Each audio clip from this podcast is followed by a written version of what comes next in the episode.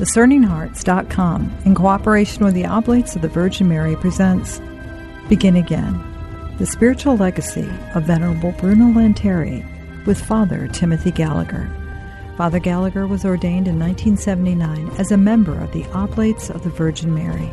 He obtained his doctorate from the Gregorian University, and he has dedicated many years to an extensive ministry of retreats, spiritual direction, and teachings about the spiritual life. Father Gallagher is the author of several books published by the Crossroads Publishing Company on the spiritual teachings of St. Ignatius of Loyola and the life of Venerable Bruno Lanteri. Father Gallagher is featured on the EWTN series Living the Discerning Life, the spiritual teachings of St. Ignatius of Loyola. Begin Again, the spiritual legacy of Venerable Bruno Lanteri with Father Timothy Gallagher. I'm your host, Chris McGregor. Father Gallagher, you're introducing us to an incredible individual who, for such a long time, has been known rather well by his community that he founded, but not so much by the rest of the world. And it's an opportunity for us to really learn so much about the entire life of Venerable Bruno Lanteri. Well, he's never been accessible in English, except in a very limited way. And I think that's the service of this particular book, Begin Again. It came about because the numbers of English-speaking members of our community around the world have been growing considerably in the last 20, 30 years. So there was an increasing need just for the members themselves, like Franciscans, to be able to know something about St. Francis. So for the Oblates of the Virgin Mary to know more about their founder, the Venerable Lanteri. But in the process, what we're all discovering, and what I felt deeply in the actual writing of the book these past 5 years, was how timely Venerable Lanteri's life is and how much it has to say to us today. I just had an email from a woman who read the book. She put into words what I was thinking myself as the writing went along, that this is a man who needs to be canonized, needs to be there before us, because he has so much to say to us today. Now, in declaring him venerable in 1965, Pope Paul VI was declaring that this is a life that is heroically holy, a model for us in many ways in Christian virtue. What we're waiting for now is the miracle that will allow him to be declared blessed. But yes, I think he has a lot to say to us today. In our previous conversation, we explored the life of someone who would be very influential in the young Bruno's experience, and that was Father Diesbach. But in this particular segment, we thought we would go back to the beginnings of Bruno's life and what helped to shape him in that nucleus of the family. The dominant influence, I would say, was the unquestioned, sincere faith of both of his parents. We don't really know too much about his mother, other than the basic dates of her life and the fact that she was a very sincere Catholic. We know a little bit more about her father, Pietro, who was a doctor and a very well-respected doctor, authored one book at least that we still have today, a very deeply dedicated Catholic, so that the young Bruno and his brothers and sisters grew up in a very strong Catholic family. In the first years of his life, and this would not remain the case later on, he lived in a time of peace. And the family, as a doctor's family, was moderately well-to-do, so it was a comfortable, stable life in his first years. Although very early on, he became accustomed to death striking those very close to him. His mother died when he was 4. He was the 7th of 10, and in childbirth, giving birth to her 10th child. So when the young Bruno was 4 years old, she died. So he lost his mother at the age of 4. 5 of the 10 died in very early age. Infant mortality was much higher than today. And it's one of the odd twists of his life that these were children of a man who was a doctor and a good one. So much illness and death struck that family. So he grew up in a setting which allowed deep roots of faith to be built up. Probably went through the normal course of what would correspond to our grade school and high school. Later on in the wars that swept through with the French Revolution, all of the records were destroyed, but it's reasonable to assume that he would have done that. At the age of 13, as was the custom in his time, he made his confirmation and also his first communion would have been around that time, that was the way it was done. By the time he was 17, he already had a clear sense that God was calling him. His first intuition was to religious life and priesthood and a contemplative religious life as a Carthusian, which is about the most rigorous form of contemplative life in the Church, of silence almost all week long, a very austere penitential lifestyle, a life of prayer and work. And it only took the superior of the monastery 8 days to see that with all his goodwill, this young man simply didn't have the health to live that rigorous lifestyle. And so after only 8 days, he returned home. But that's our first sign. Already at the age of 17, he has a very clear sense of God's calling him to the consecrated life and to the priesthood. It really is a great example, too, of how faith can turn and kind of nurture a family, especially one that is in that crucible of suffering in so many ways. Losing a parent, the struggles of also losing siblings, and just the challenges of everyday life. Without that element of faith, it can potentially turn the family and the children from that family into ones who grow in despair instead of ones that are seeking hope. That's very true, Chris, that human tragedy struck this family repeatedly and very early on in the young Bruno's life. And lived on the level of faith, what would have been otherwise simple human tragedy became a stepping stone to newness in the spiritual life. One very evident example of this is that at the death of his mother, in ways the details of which we are not familiar, his father brought him before the Blessed Virgin Mary and indicated that from now on she would be his mother. And he evidently took that very deeply to heart, because she would be the defining maternal presence in his life from that time on. I think in an earlier conversation I quoted the lines that he said in the latter years of his life. He died at the age 71, shortly before his death. A few times said to one of his fellow priests that he had hardly ever known any other mother than Mary, and had never received anything but caresses from so good a mother.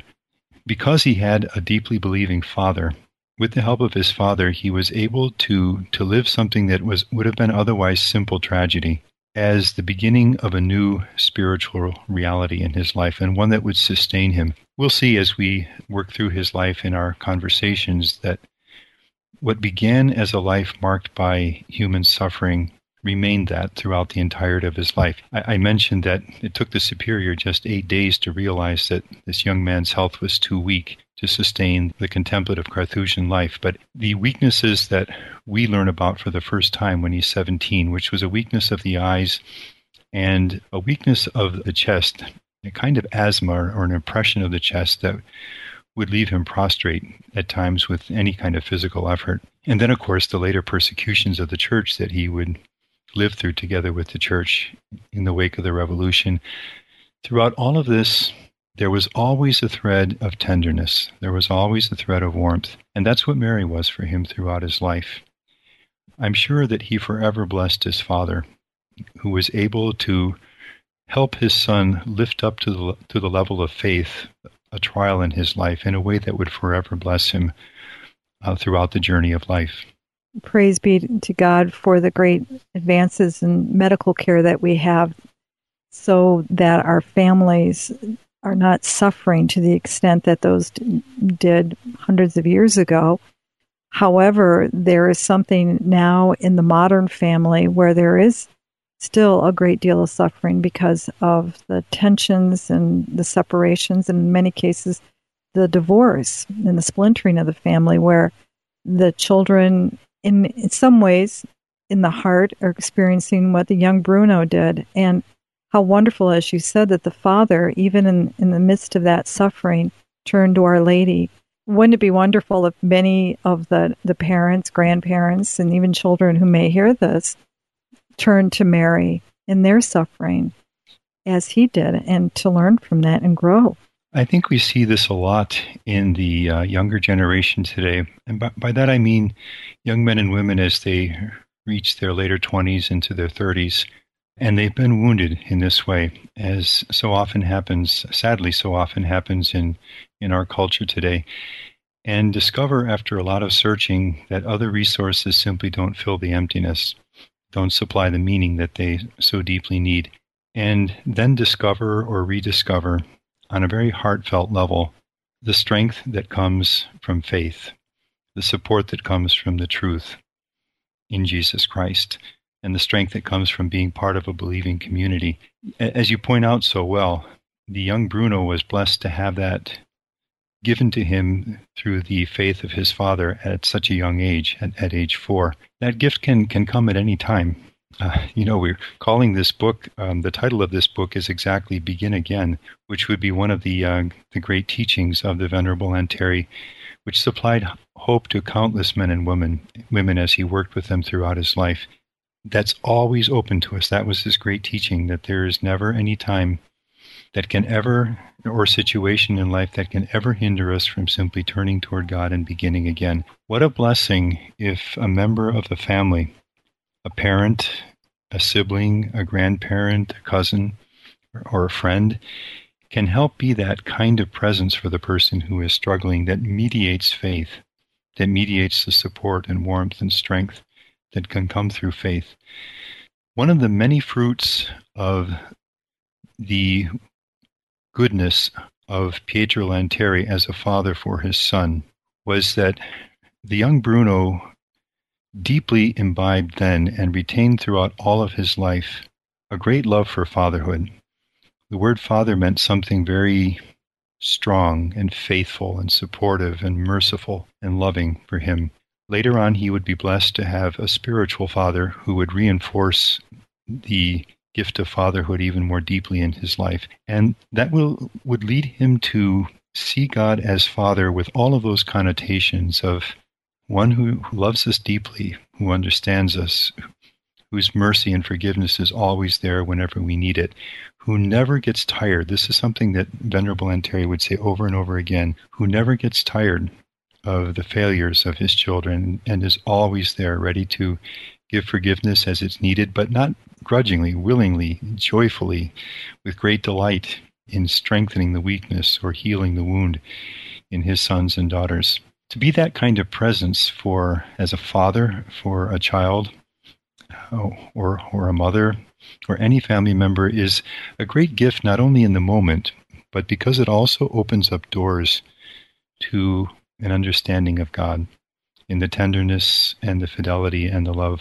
of God, so that those gifts are always available where faith is present in times of struggle. And the encouragement to be able to try something tough, as it were, as you said, in joining the Carthusians, but being able to, in that discovery, in that process of discerning whether this was right for him, the community, as well as his own, returning home.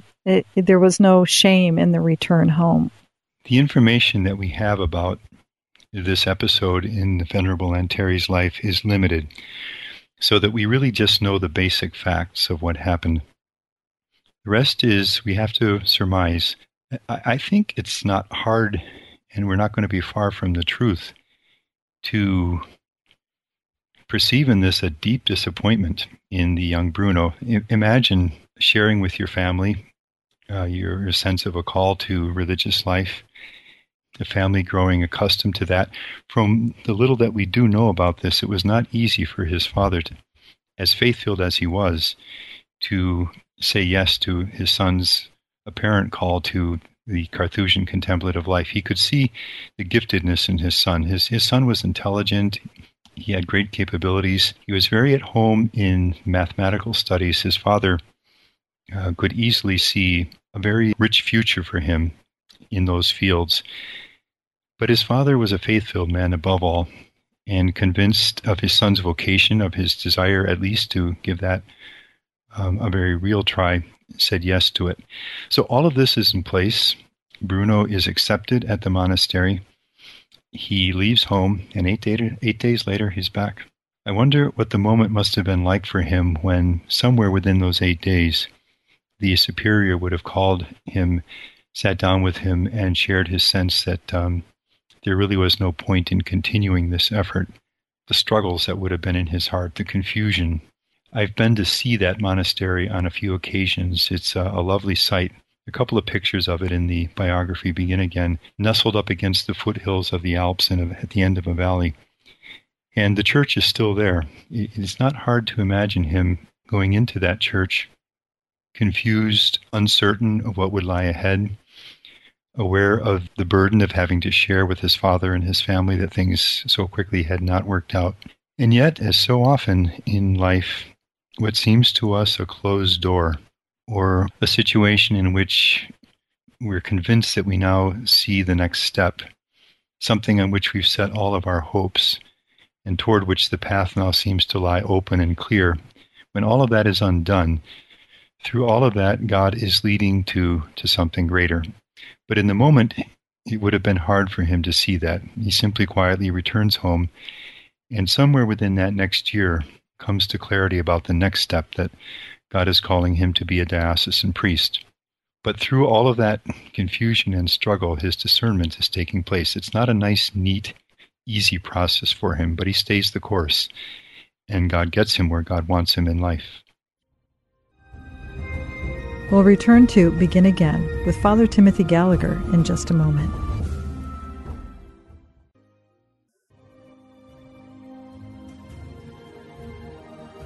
Did you know that you can obtain a free app which contains all your favorite Discerning Hearts programs? Fr. Timothy Gallagher, Dr. Anthony Lillis, Archbishop George Lucas, Father Mauritius Fildi, and so many more, including episodes from Inside the Pages, can be obtained on the Discerning Hearts free app. This also includes all the novenas and devotionals and prayers, including the Holy Rosary and Stations of the Cross, the Chaplet of St. Michael, and the Seven Sorrows of Our Lady, all available on the Discerning Hearts free app. Visit the iTunes and Google Play app stores to obtain your free Discerning Hearts app today.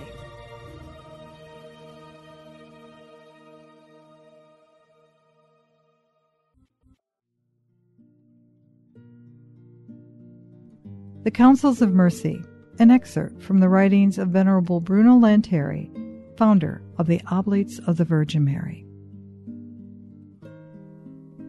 Above all, I recommend with all my heart that you guard against discouragement, disturbance, and sadness. Seek always to keep your poor heart in peace, and encourage it, and always to serve God with holy joy. Be of good heart, because the Lord is with you, and He loves you. For more excerpts from the writings of Venerable Bruno Lanteri, visit discerninghearts.com.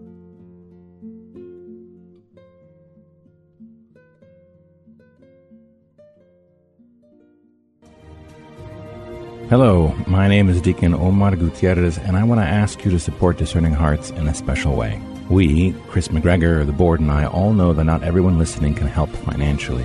We know we have listeners from all parts of the world, and we have made a commitment since the beginning to make the truths shared through Discerning Hearts totally free. So while you may not be able to contribute financially, what you can do is certainly pray, but also give us positive reviews on whatever platform you use to listen to us. If it's iTunes, Android, Stitcher, or Spotify, however it is that you get these podcasts, or if you're on YouTube and you like our videos, please give us a good rating and write a review. The more good ratings and reviews we get, the higher our profile, and the more listeners will discover us, listeners who may have the means to contribute in the future. Please consider rating us and writing a positive review today.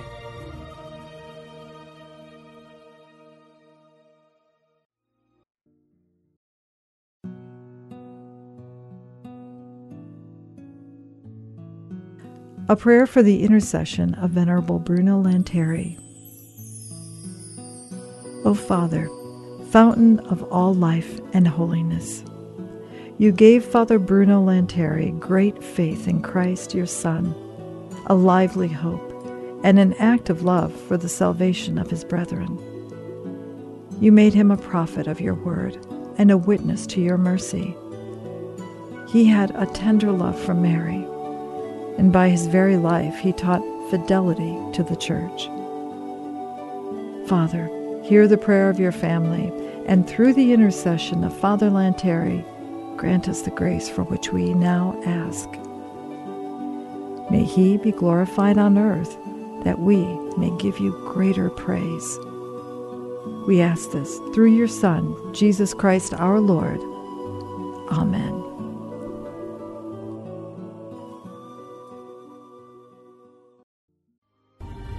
We now return to Begin Again with Fr. Timothy Gallagher. There's something to be said, isn't there, Father Gallagher, for those moments where we feel we're responding to our prompting of the Lord. We feel this is, our hearts are desiring this, so we go and we try it. And as you've said, it doesn't work out. And instead of feeling the crushing of a defeat, it's more of maybe it's something that comes later in life, I'm not sure, but there would be a reason you would understand that that didn't work out, but it taught us something about ourselves, about God, about the situation. Inevitably, there will be a nugget to it. There's a sincerity in his effort and conviction of following along the road that the Lord wants for him, which almost assures, and God's providence certainly does assure, that some kind of fruit would come from this. And there would be a follow-up on this in his life. He would never lose his love for the contemplative side of life. And in fact, when he would found his religious community, the Oblates of the Virgin Mary, he would want them to be, when they're outside the residence of the community, like apostles who have given their lives for the sake of Christ, active, engaged in people's lives, preaching, bringing mercy through the sacraments and the rest. But once they would return back into the residence, he would say to be like hermits, like solitary men, like contemplatives, whose life is given to silence, prayer, and study in a way that renews and deepens their relationship with the Lord and their readiness for ministry. And in a way, we can almost look at the time that would come later, which would also come as a tragedy to him when, because of his support of the Holy Father Pius VII, who was imprisoned by Napoleon at the time, he was himself arrested, interrogated, and exiled from his home and his ministry.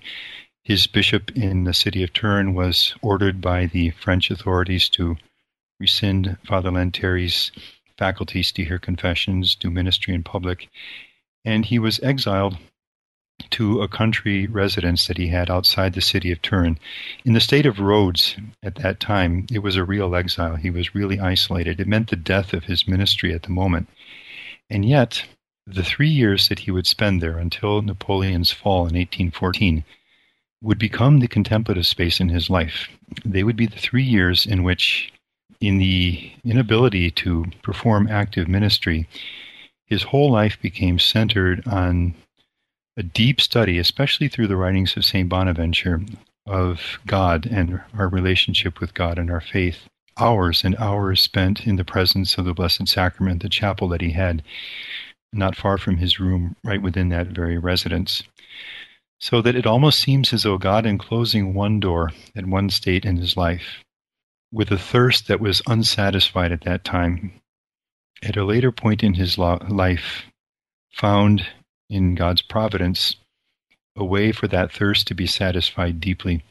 And in fact, in writing the biography, you sense at that point in his life, when those 3 years of really contemplative life take place, you see the deepening that takes place. He always was a man of prayer, but it gets deeper and richer. So that the story isn't over when the door that we thought was the door through which God was leading us proves shut.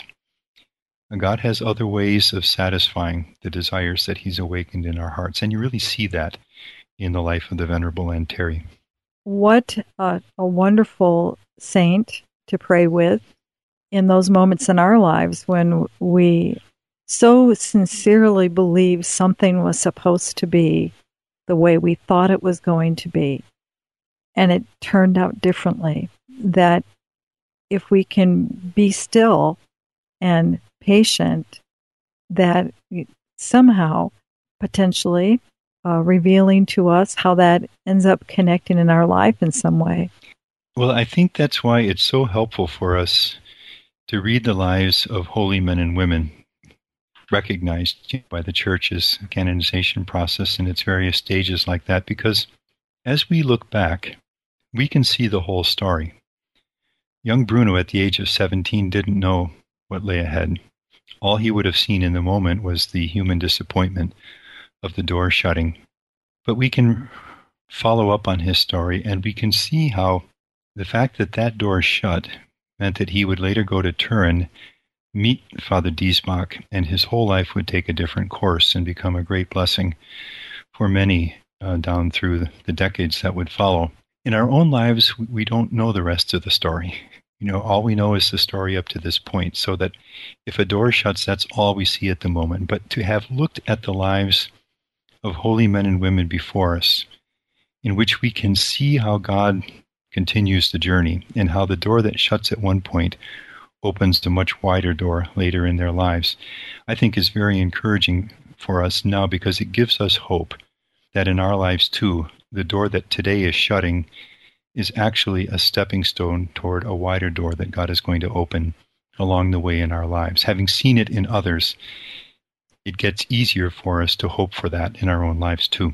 I think that's one of the great blessings from the teachings that you've passed along to us that have come from the spiritual exercises of St. Ignatius, in that if we can just take time to pause, to be aware, to understand, then to either take action or not to take action. But the sense of it is that in every moment of those type of, can we say, opportunities, they are challenges, that taking a pause and going against what our emotions would drive us towards. Pope Francis, in one of his daily homilies, spoke about the discernment of spirits, which is what you're referring to in the teaching of St. Ignatius, that be aware of what's going on in our hearts and thoughts, work with it till we understand its spiritual meaning. What is of God, we take action in accepting, and what is not of God, we reject. And he was commenting on the fact that in his first letter, John repeats over and over and over again the injunction to remain in Christ. You know, remain in him, remain in him, remain in him. Then asks the question, how can we do that in everyday living? And says that discernment of spirits is the answer. Of course, he's a Jesuit. He knows this teaching of St. Ignatius of Loyola. That is, that we need to be vigilant, to be watching what's going on in our hearts, and able to discern what in all of that stirring is of God and should be followed and will lead us to remain in Christ, and what in all of what stirs within us, attractions, resistances, and the rest, is not of God. And so if we do follow, it will lead us away from remaining in Christ.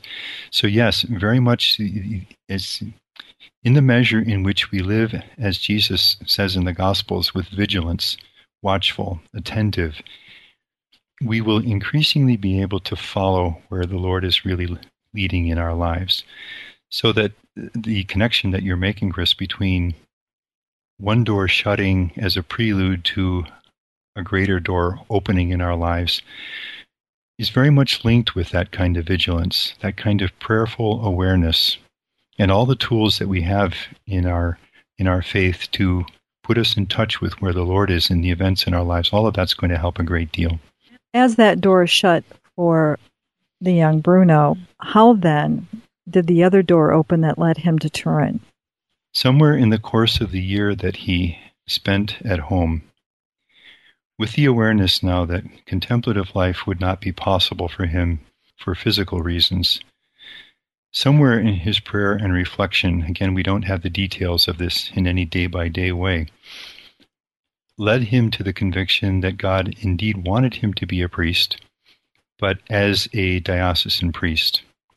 And so he approached his own bishop, the bishop of the diocese to which his native town of Cuneo belonged, and asked for permission to assume clerical dress, to begin to wear the cassock, which was the sign of a young man who was on his way toward priesthood, beginning the studies toward priesthood, was granted that permission by the bishop, and when he was 18, left his native Cuneo for the larger city of Turin, the capital of his nation, the Kingdom of Piedmont, and enrolled in studies in the University of Turin, the studies that would prepare him for priesthood. And that set the stage then for the decisive event in his life, as some of the biographers call it, which would be the meeting with Father Diesbach that would take place in Turin. Now, Father Diesbach was there in Turin at the time, no longer a Jesuit, because the Pope, giving in to the pressure of, sadly, the Catholic monarchs of Europe, had suppressed the Jesuits, so that Father Diesbach was now himself essentially a diocesan priest, continuing his works and trying to supply for the kind of work he'd been doing as a Jesuit. Very active in Turin, and toward whom many people gravitated because of the goodness and the charm and the fascination, really, of his story and his life and who he was. And it was in this ambiance, the young Bruno studying as a seminarian at the University of Turin, and Father Diesbach there very actively involved in a many-faceted ministry, that sets the stage for the meeting of the two. And that will be our open door for our conversation next time we meet. Yes, that would be the door that would open far wider than anything Bruno could have ever imagined at that point in his life. You've been listening to Begin Again, the spiritual legacy of Venerable Bruno Lanteri with Fr. Timothy Gallagher. To hear and or to download this conversation, along with hundreds of other spiritual formation programs, visit discerninghearts.com. Or you can find it on the free Discerning Hearts app located in the iTunes or Google Play stores. This has been a production of Discerning Hearts. I'm your host, Chris McGregor. We hope that if this has been helpful for you, that you will first pray for our mission. And if you feel us worthy, consider a charitable donation, which is fully tax deductible, to help support our efforts. But most of all, we hope that you will tell a friend about discerninghearts.com and join us next time for Begin Again, the spiritual legacy of Venerable Bruno Lanteri with Fr. Timothy Gallagher.